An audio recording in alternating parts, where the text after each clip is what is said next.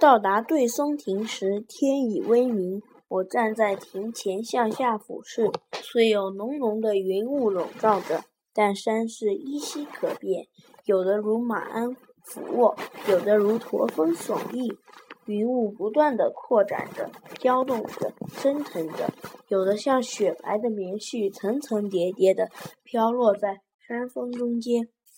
有的像长长的绸带悬在空中；有的破碎在山崖上，像涨潮时的海水，在岸边溅起无数朵白色的浪花。这时，我才发现自己的四周竟是一片云海。